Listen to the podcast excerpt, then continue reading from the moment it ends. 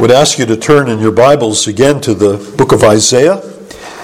You can kind of put your finger in chapter 11, the section we've read, but we're going to be moving it to other portions of this prophecy because if you've been with us the last few weeks, we're trying to see these great messianic passages that we find in Isaiah 7, 9, and 11 and just see it in their broader context. We tend to lift things out of context for the purposes of whatever it is we want to do. It's Christmas. We want good texts about the Messiah, so we run to these passages and we do a straight uh, run from there to the New Testament and to Jesus. And that's not a bad procedure. Anything that gets you to Jesus, gets you there in a hurry, that's fine with me. I'm not going to complain about that. But still, Jesus his testimony is found in the Old Testament as well. Jesus said, You search the scriptures, meaning the Old Testament. The Pharisees were Bible students par excellence. They searched the scriptures to see if these, uh, uh, uh, I'm sorry, um, for them they thought they had eternal life. And Jesus tells them, These are they which testify of me, and you won't come to me that you might have life. The whole burden of the Old Testament is to direct us to Christ, and it's the stuff in the middle as well that has importance to our understanding. It's also part of, we might say, of the Word of Christ. Now, I think I owe you an explanation with regard to titles this morning. Uh, Mike will tell you I, am not good at titling my messages. He tells me, but I'm not as bad as he is, so he puts it back in my, my, my corner to put titles to the messages before they're put up on sermonaudio.com. And the thing about titles is, depends on how I feel on a given day. What I'm thinking of entitling something, this is, you know, you move it along and you have further insights that are given. If I spoke uh, next week, it's going to be a different title than this week. If, I, if you hit me midweek, it'll be a different title than the end of the week or the, or the beginning of the week. That, that's how titles go. So you can see in the bulletin, the title of the morning message is The King and His Beauty. And I lifted that from uh, Isaiah 33, where the king, you see the king in his beauty, uh, we're told. It's a little complicated passage, but that language is there. And certainly we see the king in this portion of Scripture, and we see him in his beauty, but not just in his beauty. We also see him in his judgments, we see him in his sovereignty, we see him in many aspects of his. Uh, I mean, there's a sense in which all of that is beautiful, but is that the best, most comprehensive title? I'm probably not going to talk about that uh, again this morning. The King and His beauty, though assume it. The, Christ is beautiful in every respect. Um, and then last night, if you were here last night, and you noted that I sought to give, uh, again, connections between chapter 7, chapter 9, and to this morning, chapter 11, I said my message had three parts to it. And the first part had to do with the warning of Christmas. The Christmas comes with a warning. And that's not to pull an Ahaz and trusting other things than the living God. Not to make compromises with uh, the politics of the world or the religious systems of the world or the philosophical notions of the world and think that that's somehow going to add to your understanding of how to live life well in this world. God has given us His words. And it's to his words we need to give attention and we need to give heed. And we shouldn't be compromising and we shouldn't be looking to other sources. God's word to Ahaz is in faith you will stand. You don't, you don't, you don't trust and you won't stand. It's in trusting the Lord and trusting His word to the law and to the testimony. If they do not teach according to this word, there's no light in them. There's no truth to be found. There's nothing of substance to be found. It's all guesswork apart from the authority of God's word. That God's given us an authoritative word, and it's to that word we should look. And then, along with that word of warning, there also comes a word of wooing. That's where the beauty of Christ comes in. God presents Christ to us in enticing ways, in ways that are meant to hit us the depth of our soul, and particularly in ways of recognition that everything we lack is now provided in this Jesus. He's the perfectly suitable Savior. We need the one who is God with us. We need the one who's Emmanuel. We need this one who is the wonderful counselor, the mighty God, the everlasting Father, the Prince of Peace. And so God comes to us in these terms of, of wooing us to Himself, of saying, Make this your wholehearted choice not just because you got no, nothing else to do, so uh, become a Christian. No, become a Christian because Christ has drawn you and, it, and, and wooed you, and, and you've entered into a covenant with Him of love and loyalty. And I said at the third point, and that was what is for this morning.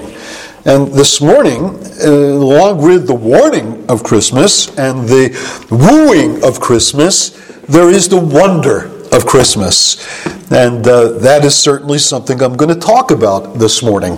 But I'm going to talk about it in terms of Jesus, the King, of whom it can be said, He is a King like no other. So if I was to title the message this morning, that would be my title. And you can hear me say that more than once this morning. Jesus is a king like no other. And we see something of the wonder of God's provision for us in this king because he is a king like no other. Now, let me say to you, and I haven't really emphasized it, but I, I, I could, that all these passages of messianic promise all assume that this one who comes is a king. Again, the word that was given in chapter 7 was given to the king of Judah, King Ahaz. It was given in the light of his fear that other kings were going to supplant him and kick him, kick him off of his throne and supplant him with a puppet king. And so he's looking to another king, the king of Assyria, to ensure his kingdom. But the whole point is kingship. God gave a promise to David, and Ahaz was David's descendant. He was a Davidic king. And the promise to the Davidic king was that there's always going to be a son of David upon the throne unless that king is disobedient, then God's going to chasten him. And so there had to be obedience upon the part of the Davidic king, and yet there is a promise of an eternal kingdom that somehow, some way is connected with David and is connected with the Davidic kingdom. And even when the Davidic kingdom is at its lowest, and that came with the Babylonian captivity, when the kings didn't fell, they were taken into captivity to Babylon. There was never a Davidic king after that. Yet God promised David would come. Ezekiel promised it. God's going to send David.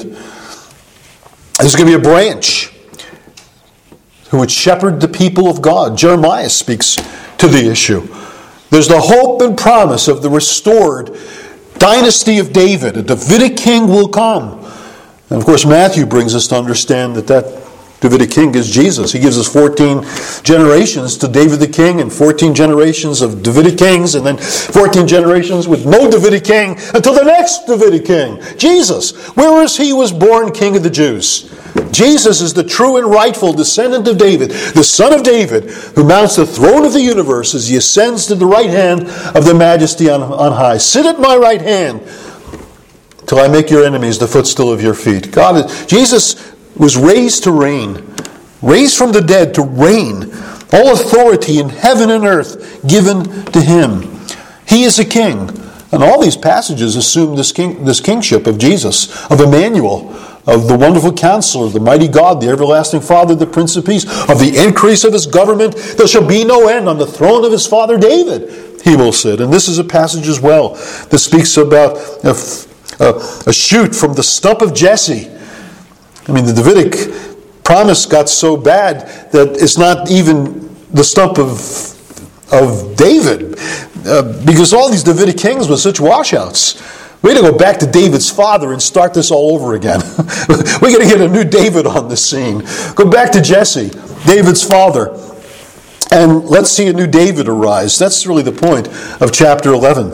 And this David will come and he will reign.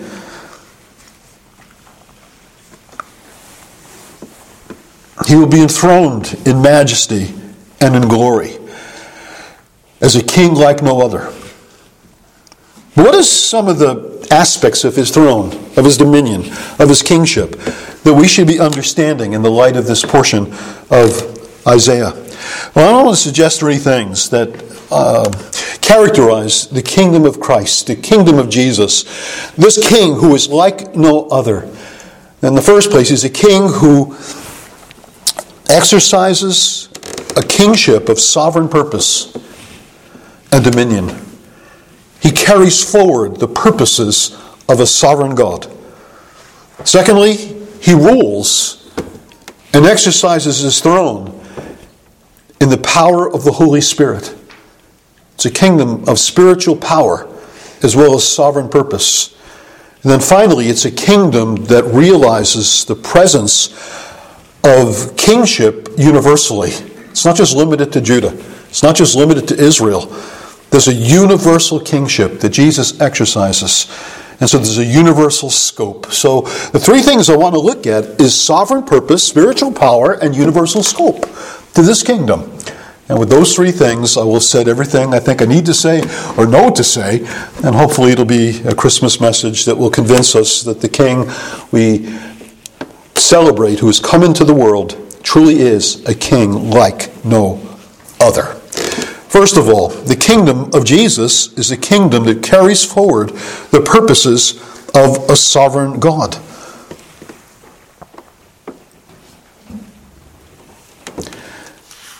And one of the things that this passage tells us is that when you don't obey God, troubles come, difficulties come. Ahaz was not an obedient king, he was an idolater. He committed abominable acts.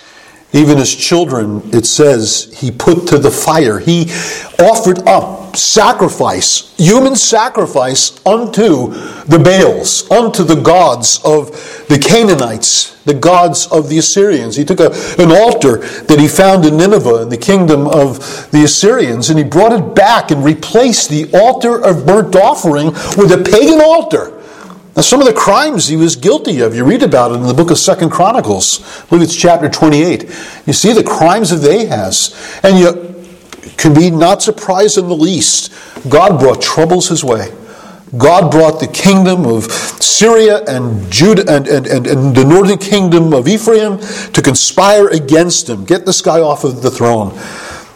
And yet Isaiah comes to him and says, you're a washout. You're an evil man. You're a horrible king. Actually, he didn't say that. That's kind of assumed from Chronicles. But God still gave him hope. God still gave him grace. God still offered him his mercy, even in the light of the appalling things that David that, that Ahaz did. And Ahaz needs to understand that the God of heaven and earth is sovereign over all conditions, all situations. That includes Ephraim, that includes Syria, that includes Assyria.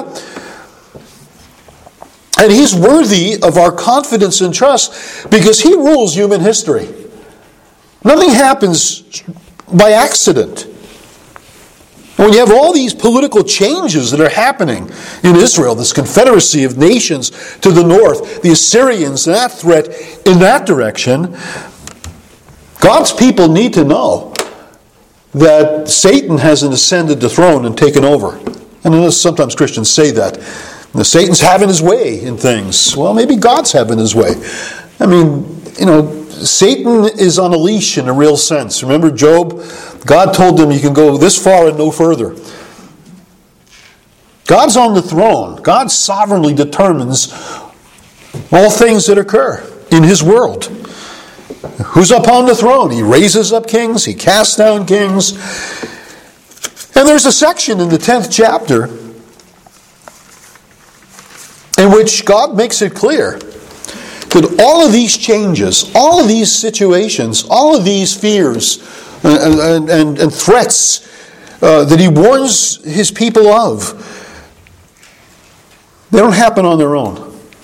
They don't happen divorced from his hand of sovereignty. In fact, one of the great refrains of chapter 9 is that for all this, his anger is not turned away and his hand is stretched out still. All of this stuff that's happening is the hand of God stretched out still. And this is really explained quite clearly in the words of chapter 10 and verse 5, where God speaks to the Assyrians. This was the great empire of that time, the empire that would ultimately destroy the northern kingdom, take the northern kingdom into captivity in 722 BC, and that there was no longer an Ephraim. There was no longer a northern kingdom. There was the, you know, the Samarit- Samaritans came, and uh, that was a, a, ra- a, mixed racial culture that was from conquered regions that the Syrians had conquered and placed in that land. They weren't native to it. Uh, the people that were native to it were exiled. They were sent away to distant places.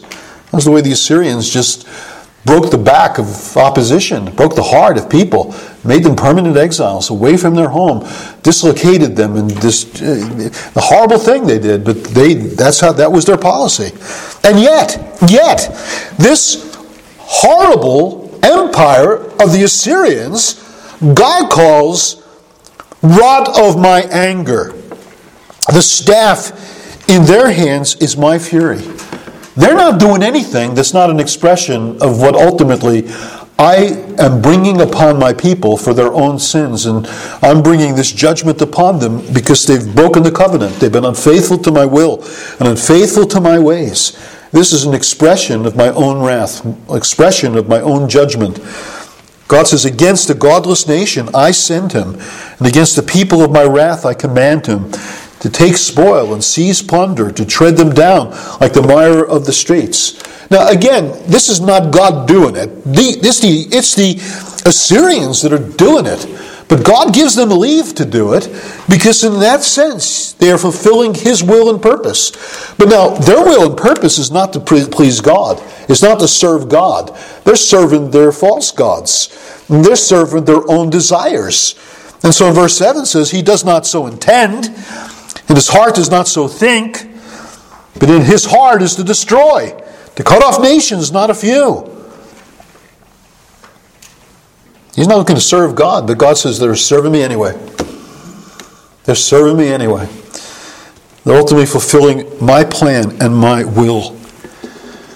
The picture of the God of the Bible is simply that He's upon His throne and all is well with the world. Isn't that what the Psalms of enthronement in the book of Psalms, chapter, I guess it's 93 and on. The Lord reigns, let the earth rejoice. That's what it says. The Lord reigns, let the earth rejoice. That's our comfort. God is upon his throne. And he uses the affairs of kings and nations to accomplish his own sovereign will and his own sovereign purpose. Now, Assyria doesn't stay upon their path of destruction for long. Ultimately, God says they're going to come up for their own judgment before Him. Verse 12 When the Lord has finished all His work on Mount Zion and on Jerusalem, He will punish the speech of the arrogant heart of the king of Assyria and the boastful look in his eyes. And God begins to rebuke the Assyrians and say their growth, their, and he uses the, illustration of the forest, of, of strong trees in the forest. You think it's never going to be destroyed. And God says he's going to bring a fire upon it so that what's going to remain is so few, so few. That mighty forest is going to be burnt down. Verse 18 The glory of his forest and his fruitful land, the Lord will destroy both soul and body. And it will be as when a sick man wastes away, and the remnant of the trees of his forest will be so few that a child can write them down. A child can say, Yeah, okay, there's yeah, one or two trees left, that's about it. I really can't count up to that many, but that, whatever I can count up to as a child, that's what's there. That's what's there. God's going to bring judgment upon the Assyrians. They're not going to be exempted from judgment. But here's the point of it all is that the king of Israel was to reflect the kingdom of God, the heart of God. David was a king after God's own heart. And the glorious thing is that the Son of God comes from the glory he had with the Father from the foundation of the world to come and take our human nature for the purpose of humanity once again rising to the throne of God's glory. There's a man that's seated at the right hand of the majesty on high. He's the God man, Christ Jesus. And he fulfills God's purpose for human destiny. God made us to have dominion over the fish of the sea, over the birds of the air. He made us to have dominion. And that dominion now is exercised by our Lord. Now, He's going to bring in a kingdom that's pure and righteous and in, in, in new heavens and new earth. And we will rule and reign with Him, we're told. We are destined for kingship, but we're not prepared for kingship. Put the kingdom in our hands, and it's going to be terrible. We're going to end up serving ourselves and our own things. But there's one who's seated at the right hand of God, who's the King of glory, who says, all authority in heaven and earth has been given to me. And it's one of the hymns we sing that speaks about Jesus uh, reigning, and it says, It's well for us, thou rulest. It's well for us, thou rulest. It's well for us that someone is sitting at the right hand of the majesty on high, exercising authority over the nations, because his reign is a reign of love. His reign is a reign of wisdom. His reign is a reign of grace. His reign is a reign where he opens hard hearts. He gives life to the dead. He hears and he answers our prayers. He gives gifts to his church. That's the one we want upon the throne.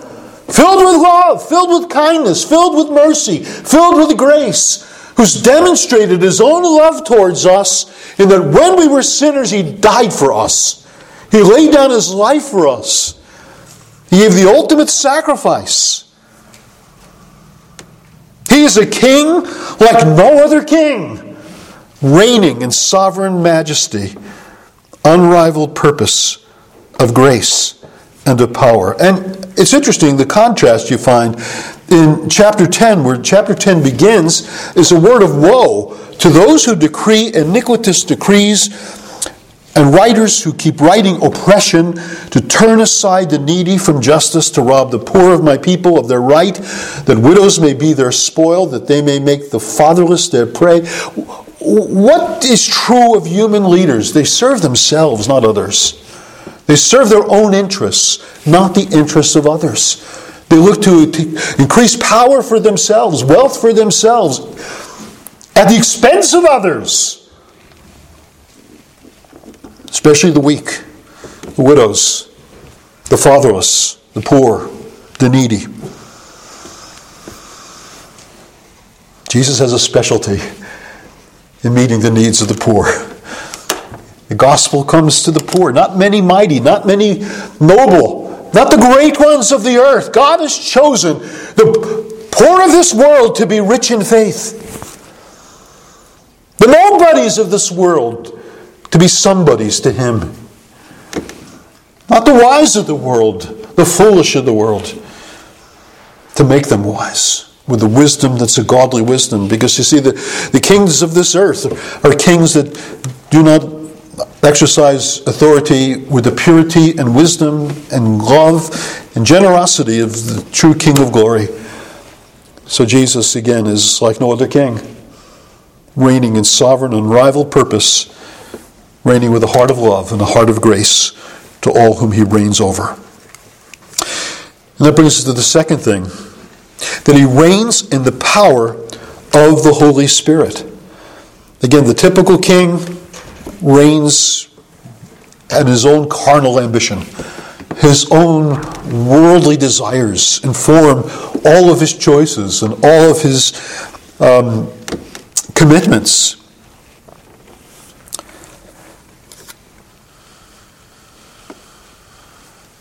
And one of the things that was true, part of God's anger against Judah was just in this very area that the city was an unfaithful city. The city didn't care for the people of the city, didn't care for the needy of the city. It was cruel and oppressive, exploiting the weak, robbing from the widow, increasing their wealth at the expense of the orphan it's all the things typical of the kings of the earth. Remember when Israel wanted a king? And God sent Samuel to say to them, You get a king, and we want a king like all the other nations. Yeah, but what are the kings of the other nations like? Well, they're going to take your sons to fight their wars. They're going to take your daughters to be their servants, maybe even their, you know, in their harems. They, they will exploit, they will rape, they will use, they will abuse. That's typical of the kings of the earth.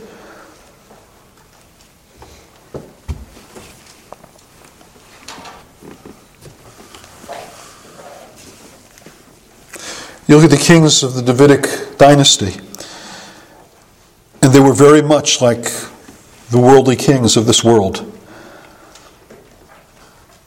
But a new king comes. A new David makes his appearance. Again, the imagery of the trees of the forest. David's kingdom is even less than what the Assyrians will be because there's simply a stump left. There's a stump left. A stump of a tree is there in what was once a great mighty dynasty of David's rule and, and, and Solomon's rule. Now there's a stump. A stump of Jesse. A branch from its roots will bear fruit. And upon this one will be the Spirit of the Lord to rest. The Spirit of Yahweh will rest upon him. That's the distinguishing mark of this king. This king will bear fruit because the Spirit of Yahweh shall rest upon him. A fruitful reign.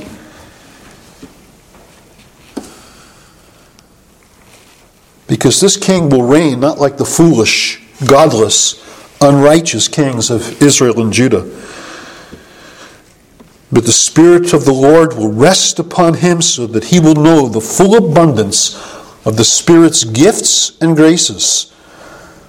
Some of them are mentioned. And again, it, there's seven of these things that are mentioned. The Spirit, number one, is the Spirit of the Lord.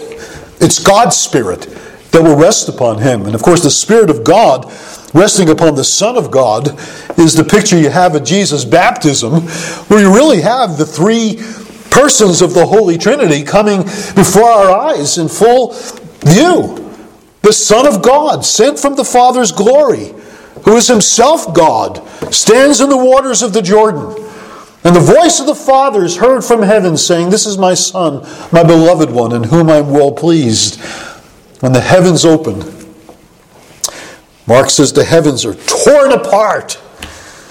It's an interesting word that's used, torn apart, because later on in Isaiah's prophecy, in chapter 64, he prays that you would rend the heavens and you would come down. Lord, what we need is the visitation of the God of heaven and earth coming. And Isaiah's prayer is heard and answered in Jesus' baptism, in the coming of Christ, when the heavens are open the Spirit of God comes and descends upon the Son of God. It's no one less than the Holy Spirit resting upon the Son of God that brings life to a dead world, that brings redemption to a guilty world, that brings peace to a world at war, that brings righteousness to a world that's depraved and self interested and sinful and turned in upon itself. God's Spirit rests upon the king. There's the Spirit of the Lord. Then it's the Spirit of wisdom and of understanding. Wisdom speaks of skill in living, how to live well, how to live rightly. Jesus is the true human being who truly embodies what human identity in God's image should look like. You want to see what perfection looks like? Look at the Son of God.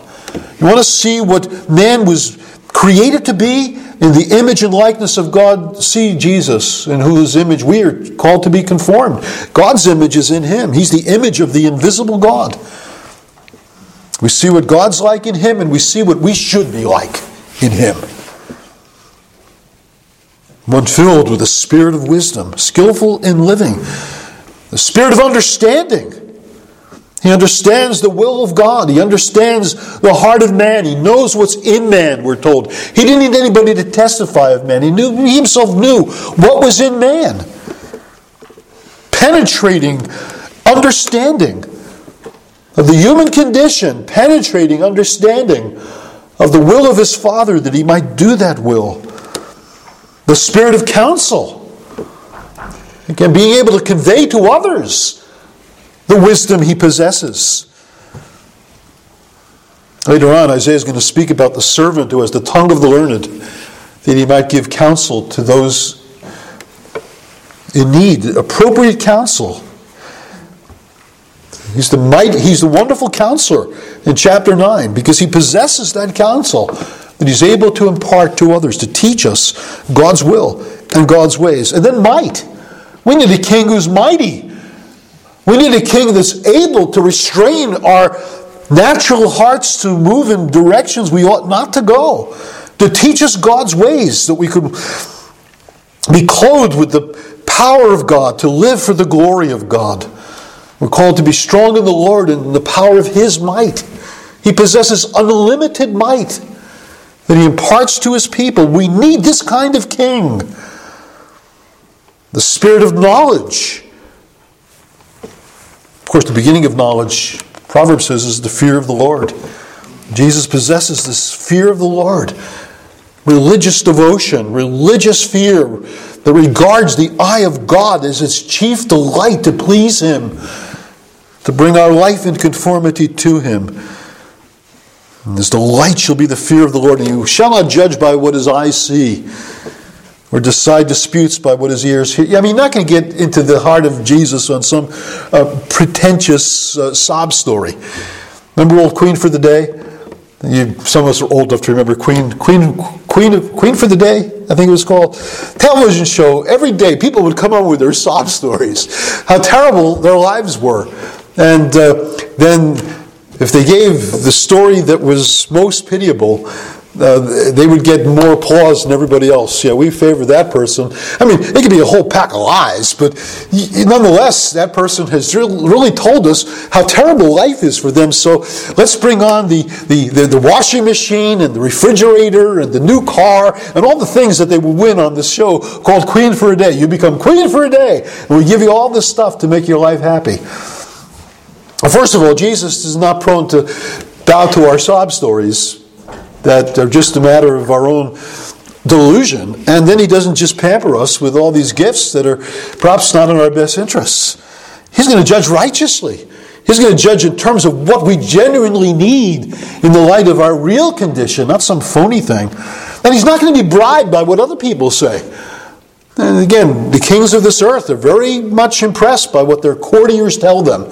Somebody comes up to them and says this or that, and you know, the, the last one that speaks to some of these people are the things that make their biggest impression upon them and how they reign and rule. Jesus is not like that. He, he, he penetrates into the essence of things, into the reality of things, so that with righteousness he judges the poor. With equity, he decides for the meek of the earth. He always does the right thing. Righteousness is the belt of his waist, faithfulness, the belt of his loins. And he brings in a kingdom in which there's reconciliation, wolf flying down with the lamb, leopard with the young goat. Natural ravenous animals that would eat the goat lies down with them. Again, I don't think this is necessarily uh, saying this is what the literal picture is going to be. You know, the Jehovah's Witnesses, they come at your door and they give you all the pictures with all this kind of cheesy artwork in which you see lion lying down with them. This is what the kingdom is like if you follow Jehovah. If you come and you join our group, you're going to be part of this kingdom. I think it's really metaphoric. Again, he's talking about nations, he's talking about peoples that are at war with one another, that are adversarial to one another, show no mercy or pity to one another. And God says, The righteous kingdom of my Son, when He comes, He's going to bring reconciliation with those who natively are just not at all going to get along with one another. Isn't that what Jesus does? He builds a church that's comprised of what? Jews and Gentiles in one body. Male and female, becoming brothers and sisters in the Lord. Slaves and masters becoming, again, brothers in the Lord. O holy night, the slave is our brother. Reconciliation that the grace of Christ brings, uniting us in one body through the blood of the cross, making one new man in Christ Jesus. That's the picture of this kingdom of peace that Jesus comes and brings so that they will not hurt or destroy in all my holy mountain. Glorious picture of the righteous king. Not hearing bribes, not influenced by self interest, not listening to the lobby groups who say this thing or that thing, not persuaded by the influential, the powerful. He does the right thing, brings justice to those that are treated most unjustly, deals well with the poor and the meek of the earth, and ushers in this wondrous, peaceable kingdom. Just like Jesus is like no other king, in that he is sovereign and rivaled in his purposes. But again, he's like no other king, reigning in spiritual power, reigning in goodness, in righteousness, in wisdom, in love.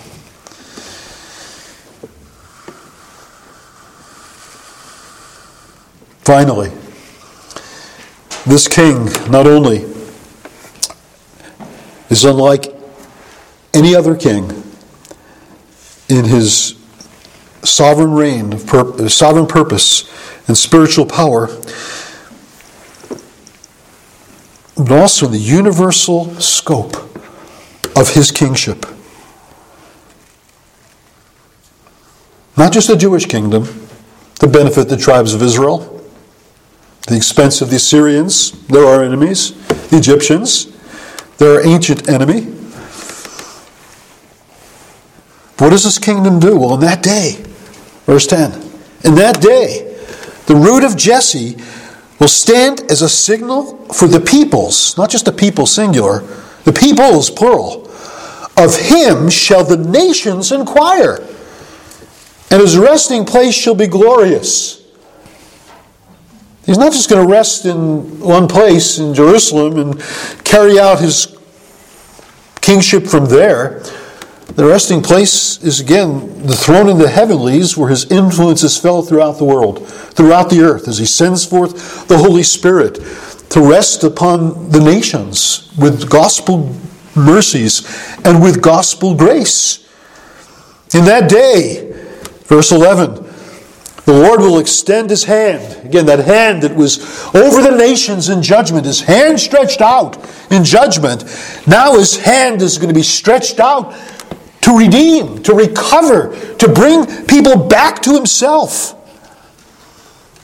Extend his hand a second time to recover the remnant that remains of his people all the exiles, all the people taken out of Israel are now going to be brought back from Assyria, from Egypt, from Pathros, from Cush, every direction of the compass. He'll bring back his people to himself.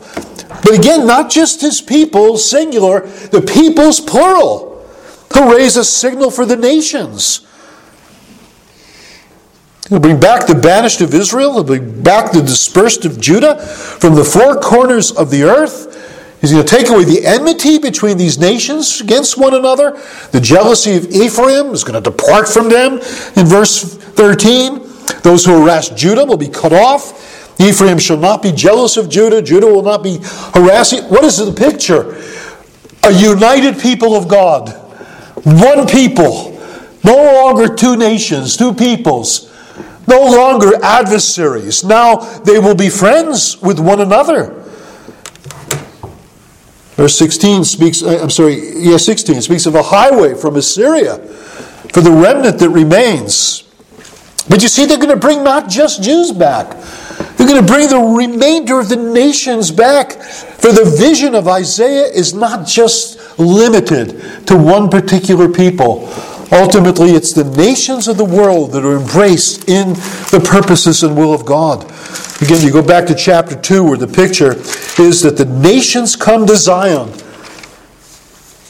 Shall come to pass in the latter days that the mountain of the house of the Lord shall be established as the highest of the mountains and above the hills. All the nations shall flow to it.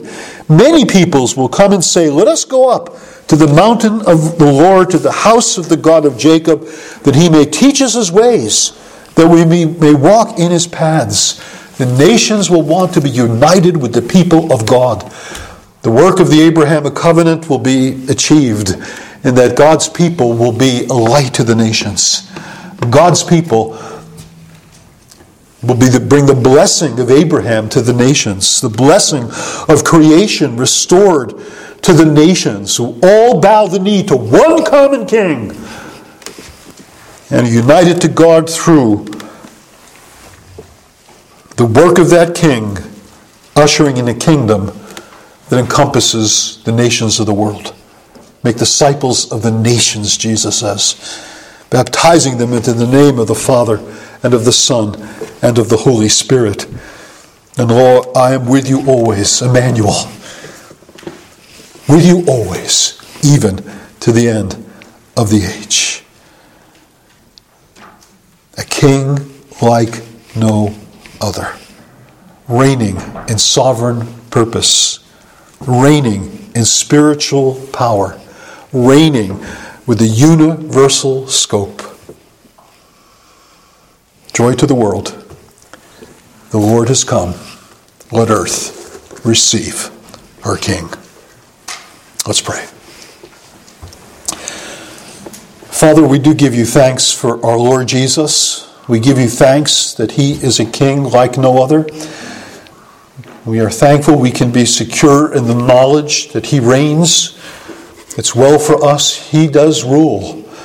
We thank you that he reigns in wisdom, and he reigns in love, and he reigns in sovereign provision. He reigns for the good of his church. He reigns so that the kingdom of his grace would be extended unto the ends of the earth, that the blessings that he brings will abound as far as the curse is found. We thank you for him who came from the glory he had with you from the foundation of the world to again go back to glory, but not just the glory he had in the same way, but bringing human nature back into the presence of the throne room of the God of heaven, that we can be restored through him to that place that was lost through sin, to the blessings that were lost through our own waywardness and our own self absorption and self will. We thank you there is a king who reigns at your right hand, who's able to subdue all of his enemies under his feet, who's able to bring us from our love of idols to worship and to serve a living and a true God, and to wait for your Son from heaven, even Jesus, who delivers us from the wrath to come. We pray that this Lord's Day, this Christmas Day, will be a day of overwhelming joy in the hearts of your people as we consider our King and his uniqueness, as we consider that he is a King that excels all others. He is a King like none other. We ask you to hear our prayers, to receive our praises, to bless your people as we ask these things in Jesus' name. Amen.